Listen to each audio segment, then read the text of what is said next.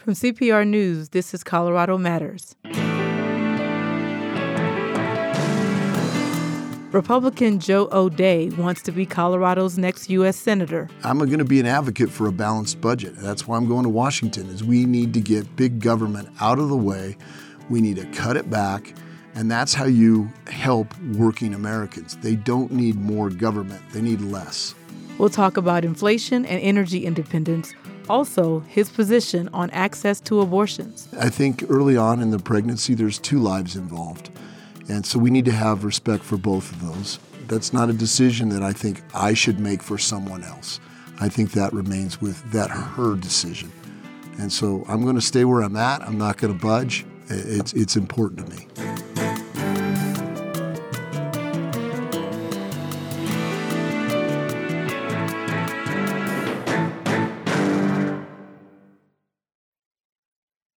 The largest source of support for Colorado Public Radio comes from members across our state. I'm from Denver, Aurora, Glenwood Spring, Grand Junction, Boulder, Ranch. With your donation, you connect your city to nonprofit journalism, to inspiring stories, and you connect your community to a wide range of music that fills our daily life. Month after month, donors continue to step up. Thank you for your support.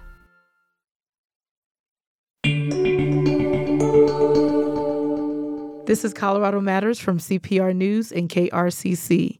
I'm Chandra Thomas Whitfield. Primary voting is underway via mail in ballots.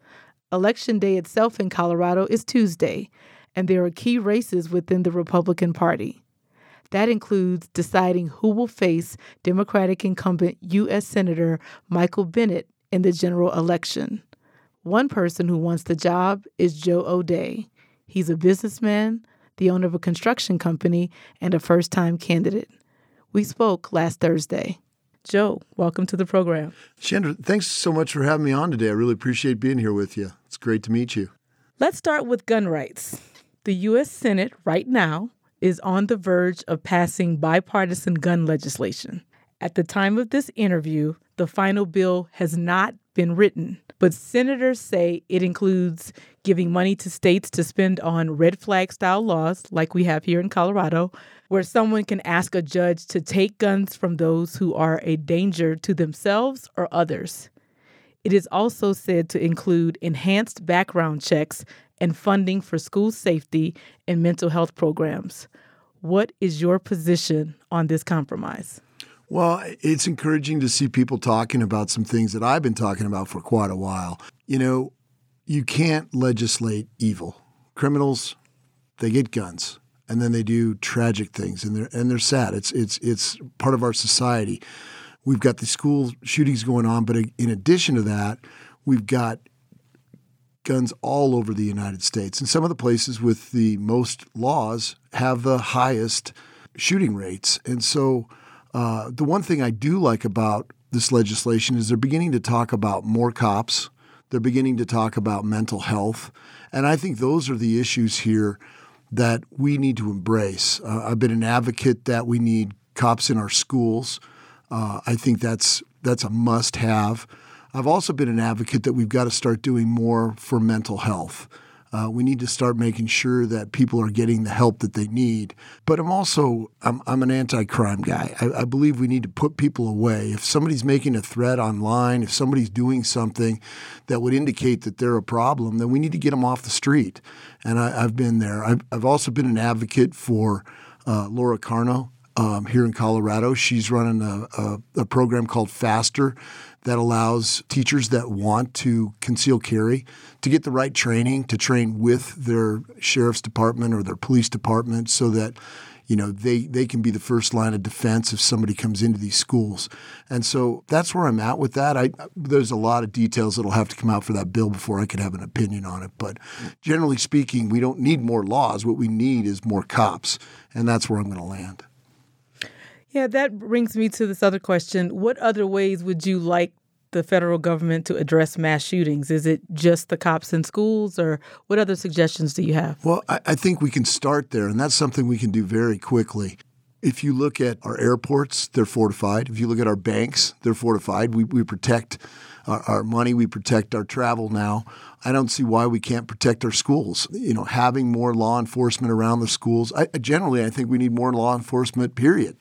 If you look at the 30% hike in crime that's occurred here in the last year and a half, a lot of it has to do with we, we've defunded some of the police departments. We've demoralized them. We haven't given them the the uh, resources that they need. And in addition to that, we haven't held criminals accountable. Um, we've got DAs that uh, have lessened the penalties. Right now, Colorado is leading the nation in auto theft. And that's because we're not holding these people accountable. I've talked to some of the some of the police, and they tell me that uh, there was a guy that stole eight vehicles, six in one jurisdiction and, and two in another, and he was back on the street in about six hours. You know, what's there's a problem there. We need to hold people accountable, or they're going to do it again. The bipartisan compromise on gun control needs 60 votes to overcome the filibuster. Some say the filibuster prevents the Senate from getting more done. Do you think it should be done away with? No, I would never take the filibuster out. Uh, that's that's part of the guard that we have in place to make sure that we have a, a majority, and we and it gives the the minority a little bit of a voice. And so I would I would not advocate getting rid of the filibuster at all. If it remains, what can be done to ensure the Senate can get more done? Well, it means we got to have conversation. It means we got to have good ideas on both sides of an issue and it means we need to work hard to, to find a compromise that you know moves our country forward. And and so that's what that's what it takes. Uh, it doesn't let anybody really control the process. It makes sure that we have good thoughtful dialogue debate over any issue. And so I believe it's it's it's very much part of our constitution and should be left in in place. Now on to abortion. You have said in the past that you don't support a total ban on abortion including early in a pregnancy or for certain medical emergencies. With the Supreme Court predicted to overturn Roe v. Wade any day now, would you support a federal bill that ensures abortion access? Uh, it, would depend on the bill. Um, what Chuck Schumer, uh, Michael Bennet actually voted for Chuck Schumer's bill here, uh, what, a month ago. Uh, and that I thought that bill was reckless. It it was uh, abortion up to and including the day of birth, and and I disagree with that. I believe that we should have limits on late term abortion. Um, I believe there's, we shouldn't use tax dollars. I believe we shouldn't force religious hospitals to do a procedure they don't want to do. I, I believe we, we also should have parental notification. But I don't believe uh, that we should have a total ban. I believe early on in the pregnancy that that should be between a woman and her doctor and, and her conscience. That that's her decision, and our government shouldn't be involved in that. So that that's where I land on that issue. I think you described it at the Western Conference as a decision between a person and their God. I, I did. Government shouldn't be involved in that. If we want to make strides, if we want to end abortion, my thought is we need to do more for adoption. Um, it's a deeply personal issue for me. I'm adopted at birth, and uh, so my my mom and dad uh, uh, were so kind to take me in. But you know, my biological mother, she must have been brave to back in the '60s to carry to term. I never did meet her, but I have a lot of respect for that, and so I would advocate that we do more to make adoption easier here, whether it's tax credits, whether funding for that. I, I, I just think that's that's how you solve it. As you mentioned, part of your personal story is that you are adopted, and those who oppose abortion might argue that you are an example of why abortion should be illegal. What do you say? Well, I, I, th- I think early on in the pregnancy, there's two lives involved. And so we need to have respect for both of those. That's not a decision that I think I should make for someone else. I think that remains with that her decision. And so I'm going to stay where I'm at. I'm not going to budge. It's it's important to me. Would you say your stance on abortion has evolved over the years? Well, I, I think, you know, my wife and I have prayed over it. We, we have just one child, and we had a lot of issues trying to have a second child. And so uh, it gave us a perspective that uh, maybe some other uh, other people don't have. So um, I, I, would say it's something that my wife and I have prayed over. You've talked a lot on the campaign trail about inflation. And voters have said consistently that their biggest concern this cycle is the rising cost of living. In fact, at the 2022 Western Conservative Summit, you said you will, and I quote, prosecute the case against Biden and Bennet on inflation. What does that mean? Well, look, everybody's talking about the price of gas. It's over $5 now here in Colorado. Everybody's talking about the price of food. It's up 30%. There's a lot of things that aren't on the shelves right now. Everybody's talking about inflation because it's it's affecting all of us. At a $460 a month is what the average family is spending more than they were two years ago. So it's affecting households. They're having to start to make choices between things that they want to do and things that they have to pay for. And so it's the number one issue. I believe that big government is responsible for it. And it, it happens, in, in my opinion, three ways big government spending. We, we need to reduce the spending to pre COVID levels. The $1.9 trillion rescue plan that got put in place back a year ago, March, uh, has inflated everything. And a lot of that money's not done getting into the market yet. There's, there's quite a bit of it that was appropriated but hasn't been spent yet. We need to quit the spending. That's how you start to help get these prices under control. The second thing was, I believe it's time to overall the Fed. The, the Fed was asleep at the wheel. Those people that are there, if they were working for me, I'd have fired them. Six months late, well, they came up with a new word that I had to go look up called transitory transitory uh, inflation, which I didn't a new word, right? And and so they should have started to escalate the uh, interest rates six months earlier than they did. Maybe they could have got ahead of this a little bit. And then the last thing is our oil and gas policies nationally and state. Uh, we're not letting people drill, um, which anytime you stifle the supply, then you're going to increase the price. And that's what's going on right now. So we've got to get these federal leases back to where good, clean Colorado companies can drill for gas and oil here and go back to work. That's how you get in front of inflation, and and it's it's not that not that difficult. But what can a single senator do about inflation?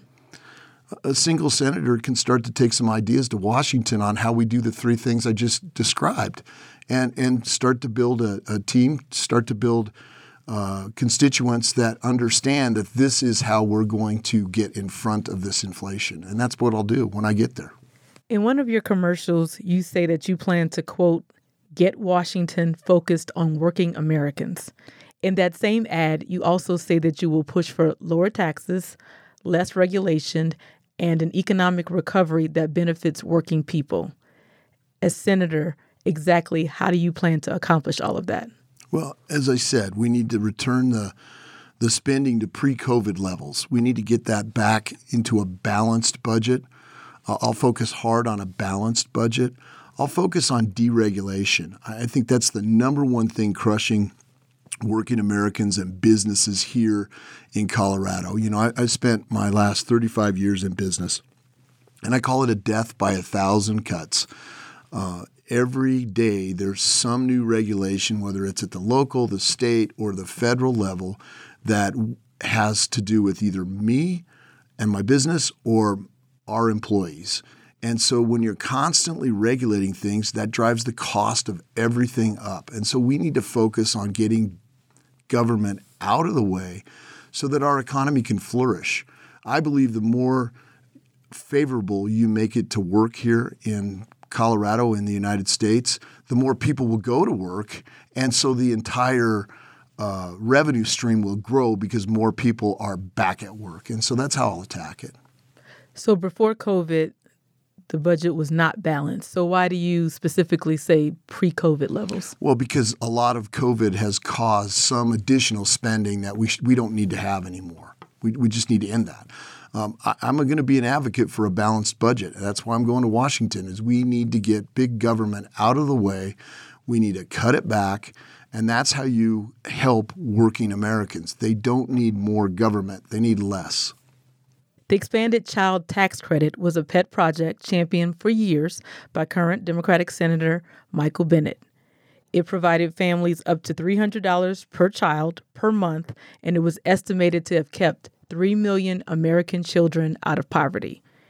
It has since expired, but Senator Bennet is still working to make it permanent. Do you support the expanded child tax credit? Well, I, I support the concept. I think uh, I think the intent is good. Uh, but I don't support uh, families that are making two hundred, three hundred thousand dollars a year that kind of a child tax credit. I think we need to make it directed at lower income, those people that need it, and so I would advocate that. Uh, if, if we do have a tax credit, that it would go to people that of need and not people of excess. Is part of your concern that that tax credit would contribute to inflation? It is, it, it, and it probably would. But if it was more directed at lower income, then it would have less of an effect. Republican Senate candidate Joe O'Dea is our guest. He's in a primary race with Ron Hanks. We'll hear from him tomorrow. A couple of clarifying notes. The filibuster is part of Senate procedure and is not included in the U.S. Constitution. Also, regarding his claims about places with the most gun laws having the highest shooting rates, a Stanford University study found that states with strict gun laws have lower rates of gun deaths among children and teenagers. Let's move on to climate change. Something, as you know, is at the top of mind for many Coloradans. You do not dispute the science of climate change, but you oppose the Democrats' approach, calling it, quote, top down government mandates. Please explain what you mean by that. Well, we we need a uh, we need to be mindful that we can't cut off fossil fuels until we have an electrification system that's in place, and we don't have that. Out of the 1.8 million cars that are on Colorado roads owned by Colorado people, only 50,000 of those are electric. And so, for us to think that we can quit drilling, quit supplying oil and gas until we have an acceptable electric plan that's in place that's clean is is kind of nonsense to me. When you talk to oil and gas people here in Colorado, we have the cleanest gas molecule in the world. So it makes absolutely no sense to me to not allow drilling here in Colorado, but to import uh, from Venezuela or from Russia or some of these despots and, and uh, uh, dictators that are across the world, that makes absolutely no sense. And it doesn't make sense for our climate either because the act of transporting actually puts more emissions than if we had it here. And so I think we just need to be smart about it. it, it it's, it's setting up a mandate to stop something before you have a plan to backfill it doesn't make any sense to me at all. You've called on President Biden as you said, to increase production of oil and gas at home. How do you square increased fossil fuel production with the realities of climate change? Well, I think both are important, right? Nobody wants uh, nobody wants uh, bad air. Nobody wants you know dirty water. There's but there's balance to everything. Um, I don't understand how Biden thinks that importing it from Venezuela or from somewhere else um, to the to the United States is cleaner than actually drilling here. Um, we haven't changed the the demand, uh, but we're stifling the supply, and so in my mind, it's cleaner to have the good regulations that we have in place here that are over a lot of the oil and gas and a lot of the drilling to where they they make sure that you know it's clean when they do it, uh, as opposed to in China or Asia where they have no regulations at all. So I think if you stand back and look at it, it's uh, my plan would be better for climate change than what Biden's plan is. How so? Well, because you'd be doing it here in the United States where you can control and make sure that they're doing it correctly and they're not uh, putting uh, more emissions into our, our air. You can you can control it here. Well, you can't control it overseas. Venezuela doesn't have any regulations in place. Perfect segue into foreign policy. to date, the U.S. has given roughly $54 billion to Ukraine to aid the country in its efforts against Russia. Do you support that spending? Well, I, I, first off, I support Ukraine. I think you know if you look at what the uh, uh, the Ukrainian people have done there, defending their freedom, defending their country, uh, it, has been very inspiring. Um, they've they've fought a good fight. I thought that uh, Biden was asleep at the wheel on this. I've said that earlier. Uh, if he had taken some of the assets that we left in Afghanistan and given those to the Ukrainian people, uh, would have saved uh, a lot of taxpayer money here, and they would have gotten assets that they could use uh, to defend their country. That said, um, they passed, I believe it's a $40 billion uh, bill here not too long. Uh, I thought that was excessive. I wouldn't have passed that large of a bill uh, to help the Ukrainians. Um, I also thought Rand Paul was on the right track when he said we need oversight within the bill. There wasn't any oversight in the bill.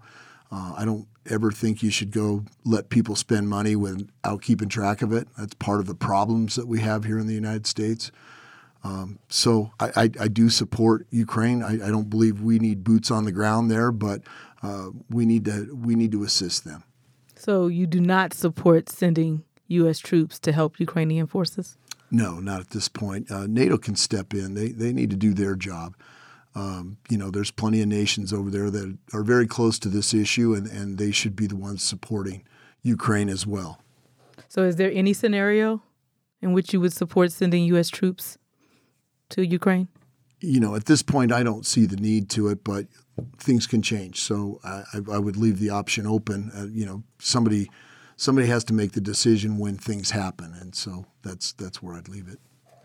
Your opponent in the primary, Ron Hanks, has been a vocal proponent of the big lie that the 2020 election was stolen from Donald Trump.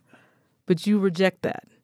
How do you plan to win over staunch conservatives who believe what you have described as conspiracies being pushed by others in the Republican Party? Look, I, have been consistent with my message.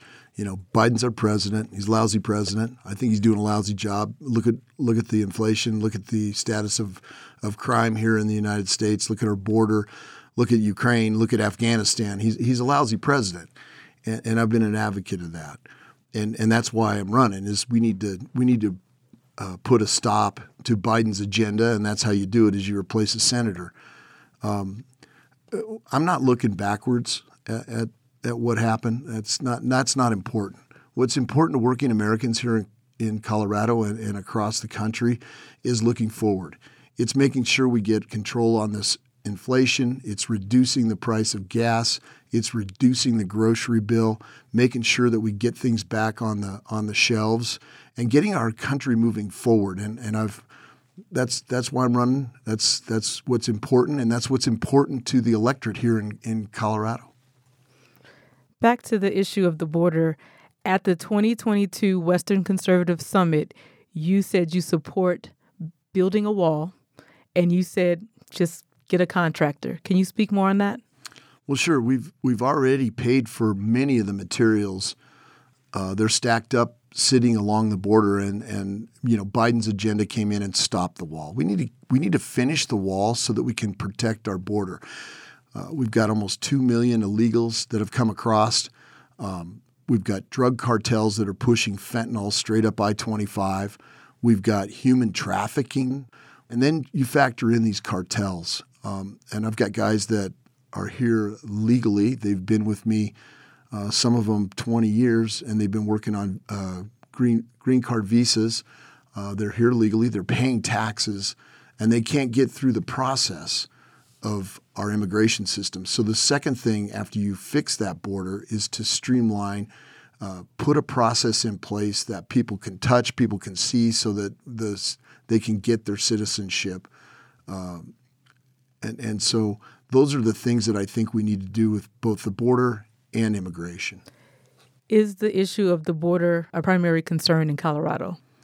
It is. When you when you talk to people that work for me, they're worried about these cartels coming into their neighborhoods here. Um, a lot of them moved from Mexico 20, 30 years ago. They're here legally and uh, they're very concerned that these cartels are now moving into their neighborhoods here Westminster, Thornton, uh, Brighton. Uh, they're very concerned. So we need to get control of our border.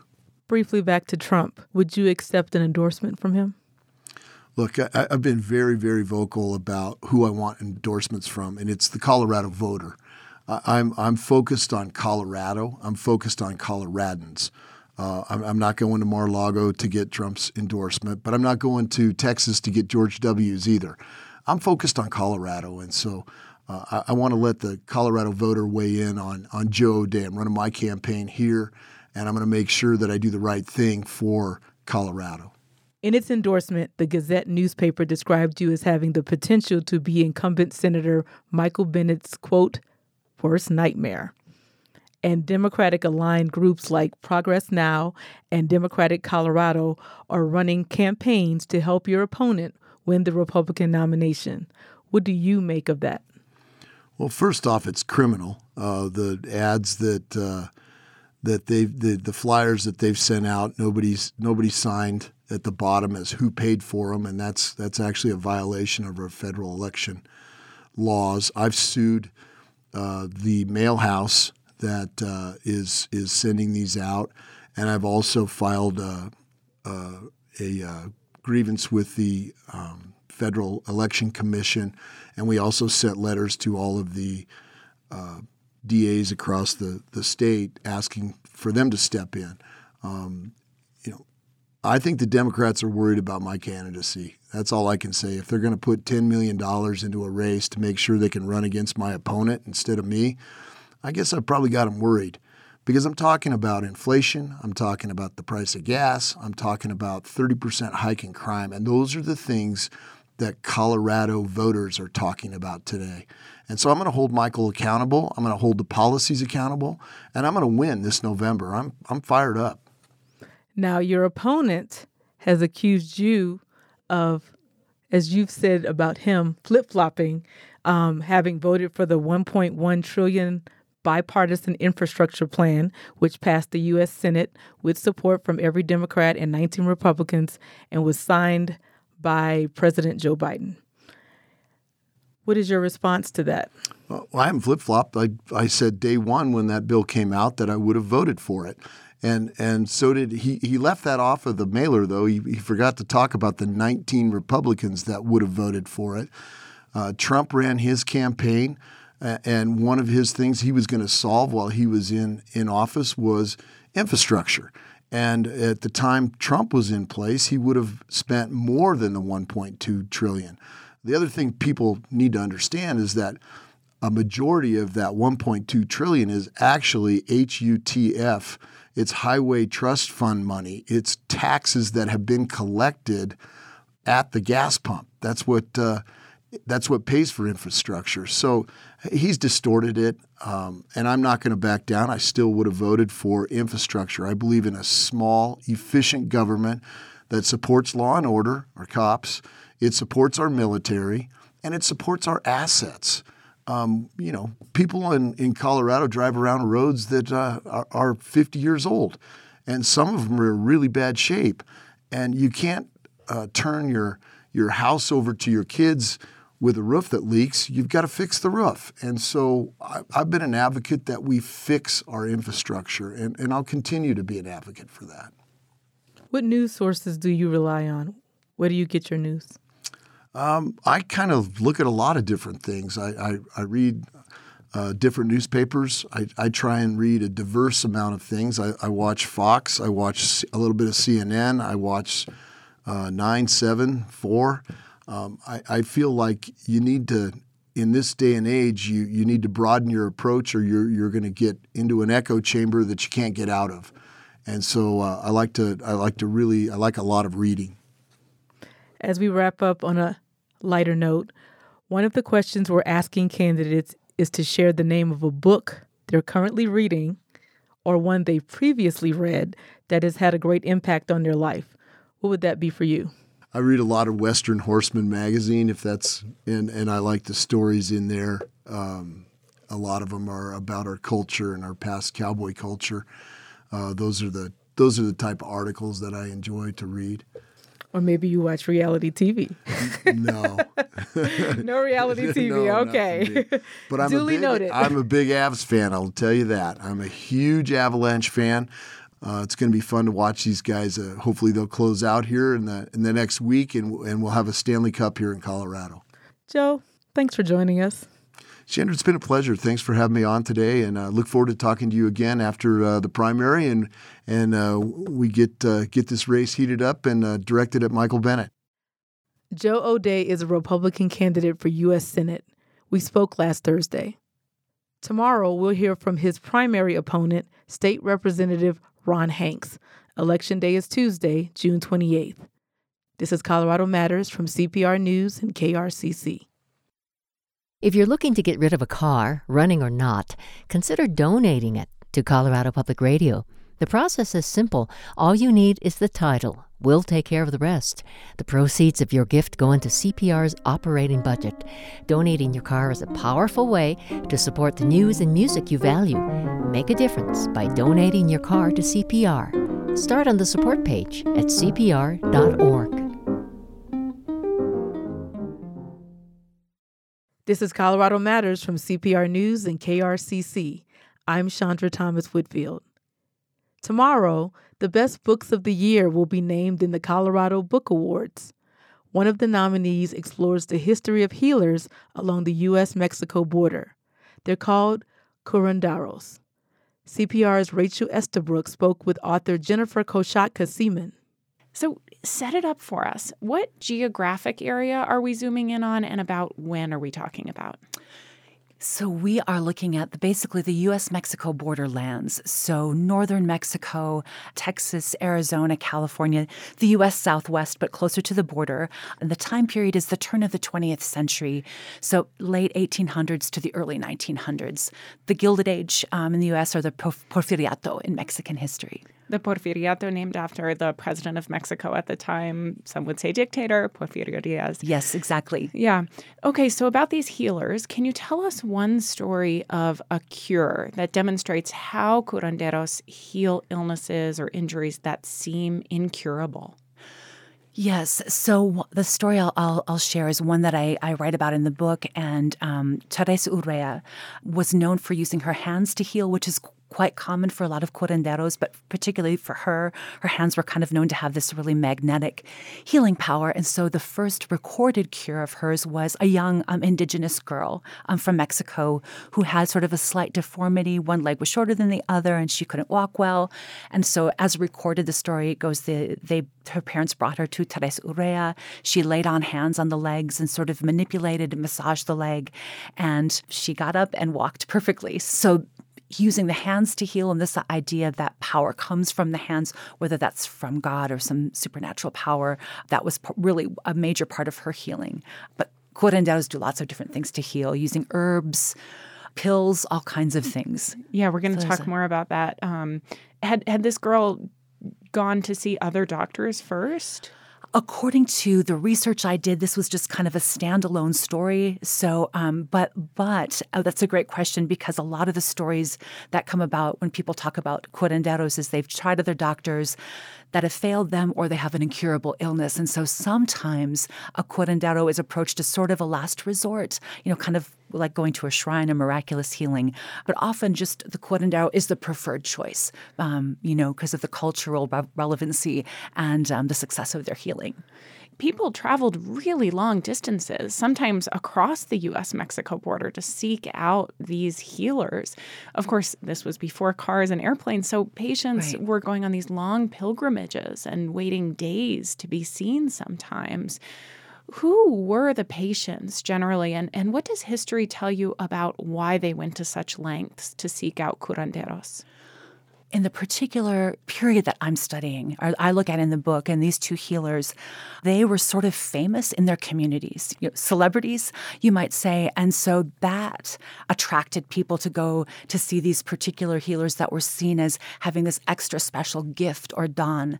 I think about pilgrimages that the faithful take to like shrines or, um, you know, to particular cathedrals that, that, that or any kind of uh, spiritual pilgrimage. So in some ways, some of these stories are that kind of story. It's worth it because this person is so powerful, so blessed by God that they that they have this gift of healing, and then these stories spread, the stories of success, which builds up the sort of legitimacy and the power of the healer. Hmm. Um, and you mentioned Teresa Urrea at the beginning, yes. and the mm-hmm. other healer that you are referring to is Don Pedrito Jaramillo. Both of them, I think in your book, you talk about serving a lot of indigenous people. And so I was curious if part of the reason that they were going to see these healers is because there was some sort of discrimination going on with the established medical quote unquote professionals not serving those people. I'll speak more to Teresa Urrea on that topic because that's uh, the, the context of many of her adherents were Yaqui or Mayo indigenous people of, of northwestern Mexico. And so she appealed to them, I would argue, for a couple of reasons. Number one, she was part indigenous. So the kind of medicine she practiced, curanderismo, has these indigenous roots. So it was something familiar to them. Also, she was political and she was outspoken, um, speaking against the Diaz government, who was actively trying to dispossess indigenous peoples in northwestern Mexico of their land. And so here's this woman that they recognize as one of them in part, but also who is an advocate for them and saying, you don't have to give your land to the government. I think that's really the power and the appeal of her as a curandera to that indigenous population in Mexico. Interesting. You know, you talked about herbs and the, the laying of hands that she did. Right curanderismo is a blend of that sort of herbal medicine and also Catholicism, which I find really interesting. How do Teresa Urrea, Don Pedrito, how do they explain their abilities to heal? What do they attribute it to? I don't have words uh, from Don Pedrito, but what his adherents would say, those that knew him, would say that it's a gift from God called the Don. And so it's very much this, this sort of you know Catholic uh, belief and a special gifting coming from God, and that the power of the healer is really God working through them, or the Virgin working through them, and it really does come from the the Catholicism that the Spaniards brought with them, um, and then indigenous peoples, and then you know there's these, and then even uh, enslaved Africans um, in Latin America. So you have this kind of three way, these threads um, that are woven together in that colonial period, but it changes and kind of grows through time. And so for these two healers, both were believed to heal through the power of God. Um, mm-hmm. But they were both outside the Catholic Church. They're both not recognized as saints by the Catholic Church huh. um, at all. And they have those indigenous traditions of how to use plants and things like that. Yes. In addition to that. Absolutely. Yeah. Feeling herbs. like they're messengers of God or tools of God. Yes, very much a kind of both of those things. Huh. Yeah, so it's like a faith healing and an herbal healing mixed together. Hmm. And the listener may recognize the name Teresa Urrea. She's the subject of a historical fiction book called The Hummingbird's Daughter, which was critically acclaimed and is fantastic, in my opinion. I saw the author of that book was an advisor to your book as well. Luis Urrea, yes, he's a wonderful genius writer and a very, very generous uh, scholar himself. And he also wrote The Queen of America, which is this like kind of part two about Teresa Urrea, which is also really great. Mm-hmm. I thought it was interesting. You noted that in some cases, a patient's belief that they could be cured was no doubt part of the reason that they felt cured. And that can be true of all sorts of medicine, including quote unquote, we think of modern medicine. But how much of the curandero's ability to heal with plants and dirt and touching do you think is because of this belief and positive thinking on behalf of the patients? I think it's a it's definitely a combination. I definitely wouldn't say that it's only belief. I think that's a part of any healing.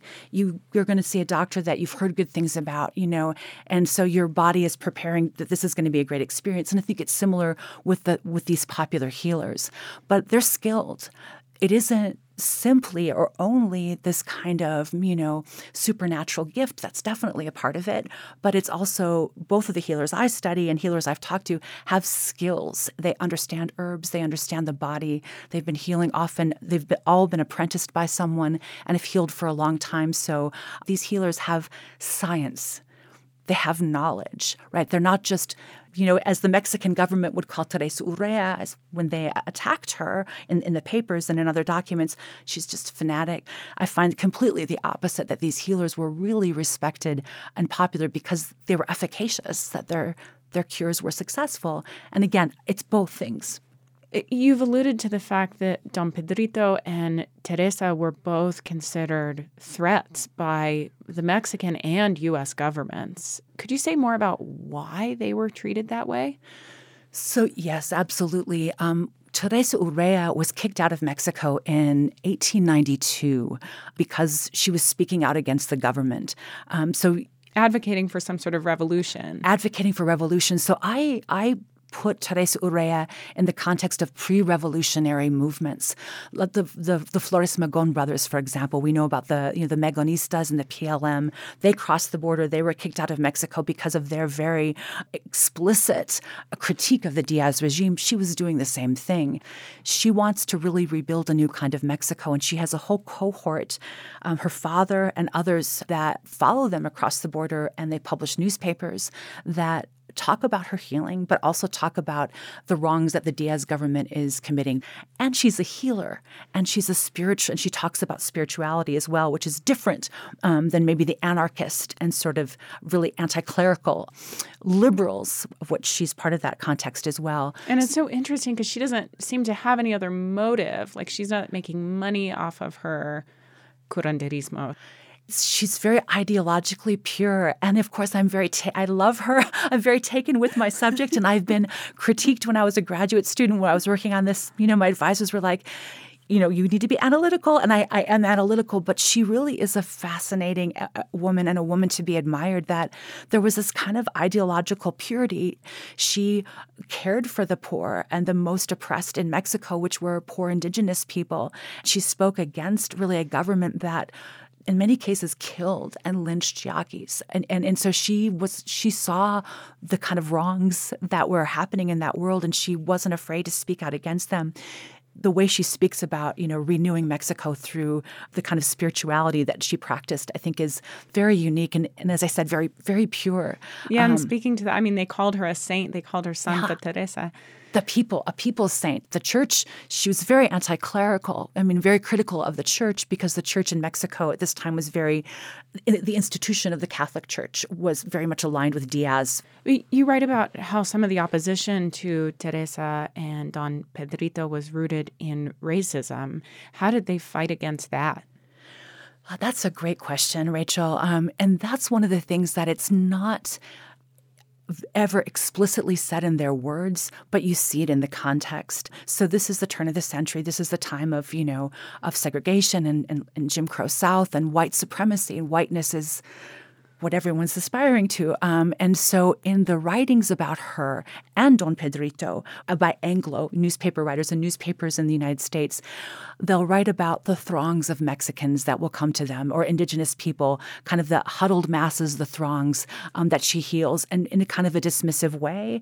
But then they'll have these you know elite figures from these from towns and they'll give this it's typically a white guy and that and the kind of the, the narrative kind of goes she also healed so and so person um, known to be the owner of this business and everyone knows him so there must be something there so that's this kind of hmm. way in which oh if a white person is healed we give that person a name and that legitimizes her power but all of these people that aren't white that she heals. They're just, who knows, they're fanatics. They're very dismissive. Similar kinds of things also in Mexican newspapers, the same kinds of ideas that US racism had, you had in Mexico, but it was more along the lines of sort of indigeneity. And she was specifically calling it out. She was specifically calling it out the Mexican government, they followed her when she crossed the border. And that's part of where I did research was all these files. And um, they hated the fact that U.S. newspapers would write about her because when they wrote about her and she'd be interviewed, she'd and they'd ask her about you know these these rebellions, these cross border rebellions um, that her name was invoked in, um, and she'd talk about. She's like, I'm just saying the truth. The government does these things in Mexico, and you could just see Diaz and his you know cohort going, ah, we've got to silence her because this is making us look bad. Because there was a really good relationship between Diaz and the U.S. government, lots of money, right? Lots of you know money investment, U.S. investment in Mexico, which is what Diaz wanted, which is why he was, you know, one of the reasons he was dispossessing Yaqui land. We've been talking about these two historical figures who died more than a century ago, but curanderismo is still alive. How yes. many people would you estimate were practicing curanderismo at any given time? Right? Because you zoom in on these two people, but were there more? Lots more. So, yeah, my research looks again at these two kind of lives, although absolutely I've spoken to healers um, that are practicing today and then came across other healers in my research. But what my hunch is, based on this, the research I've done, there's lots and lots of curanderos and curanderas. You know, I've had students share with me that they have family members that practice this tradition um, and things like that. So it's very much alive today, and, and it was then. Hmm the central argument of your book is that these two people, and I imagine other curanderos too, should be remembered as more than folk heroes. What is their legacy then? How would you sum it up? Their legacy is they are were a part of the of history. Their curanderismo was a part of the history of the turn of the century. The two healers that I look at, and that history is about the rise of state power, but also the resistance to that state power and how these cultural practices survived. Right, even as you have these kind of dominant hegemonic powers coming into the borderlands, for example. And I think they're examples of really just on its own, just a beautiful practice that um, is part of Latinx Mexican American communities that it should be celebrated. I think in the history around that and how it it's healed individual bodies, how it's also healed the social body. Again, both of these healers healing at a time of white supremacy. And Don Pedrito the area that he healed in in South Texas and the time period he healed in was a time when the Texas Rangers were, were lynching Mexicans. So here is this cultural practice that people are coming to from miles to be healed by him at a time when being Mexican is dangerous. And so I think that is something, right? That he was there to strengthen, to revitalize those communities, not to hide them. Jennifer, thank you so much. Thank you. Historian Jennifer Koshatka Seman is a lecturer at Metropolitan State University of Denver. She spoke with CPR's Rachel Estabrook. Her book is called Borderlands Curanderos. It's up for a Colorado Book Award tomorrow in the biography category. This is Colorado Matters from CPR News and KRCC. Denver's first drinking fountains were not connected to plumbing. In the early 20th century, they operated from individual storage reservoirs filled regularly from horse drawn tanks. Better to drink water from a fountain than a polluted creek. But there was a problem. Water running off people's lips and out their mouths as they drank ran right back into the storage tank to be slurped up by the next thirsty user. That all changed in the 1940s under Dr. Florence Rena Sabin. When she was in her 70s, Dr. Sabin traveled across the state on her own dime to get support for healthcare reforms that ultimately cut Denver's tuberculosis rate by half.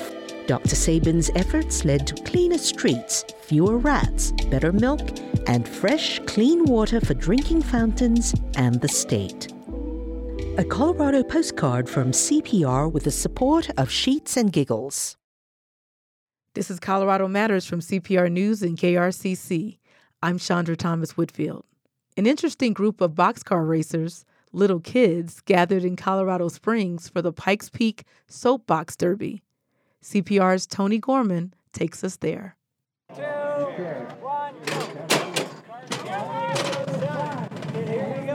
The weather wasn't the only thing heating up on a recent Sunday. Young racers blazed down the track on Costilla Street in boxcars made of nothing but wood and wheels, powered by gravity.